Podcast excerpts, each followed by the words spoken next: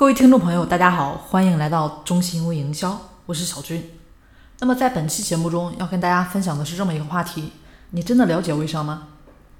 很早的时候，微信支付的张小龙就这么说过啊，他特别希望微信能够帮助到个人，让个人能发光。一个人只要有一点点想法，就可以有一百个读者；哪怕一个盲人，只要有一技之长，比如按摩，也能通过微信找到他的一百个顾客生存下来。那么这个盲人也可以有他的品牌、他的粉丝群、他自己的客户。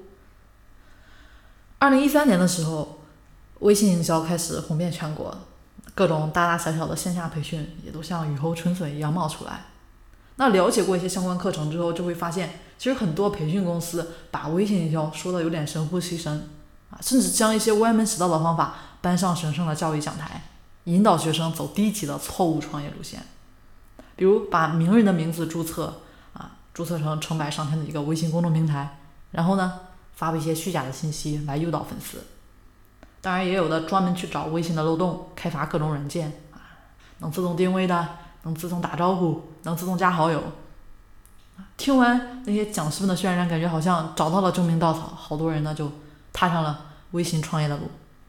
啊，其实不知道这些方法呢，已经践踏了道德的底线。当然，与此同时，微信团队啊，也不断对产品进行升级，修补系统的漏洞，所以很多不合常理的软件一夜之间就收效了。一些违规的公共平台也经过举报啊，遭到了封杀。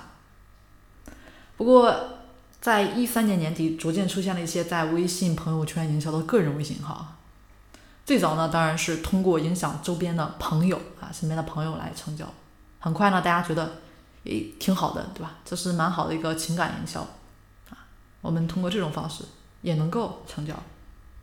哎，新事物的出现，各类微信朋友圈创业的案例啊。很快曝光，当然，哎，主要是因为个人微商进入基本没有门槛，门槛比较低。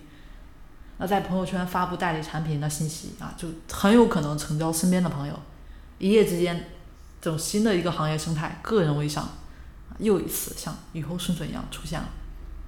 不过呢，也总有一些浮躁的人希望一夜暴富，没多久就成了满城尽刷朋友圈。当然，由于每个人的一个内涵修养不同啊。操作的方法也不一样，所以最终得到的结果也是不一样的。那许多微商的朋友可能都遇到过这么几个问题啊：没有客源，没有代理，囤了一大批货，只能眼巴巴的看着怎么办？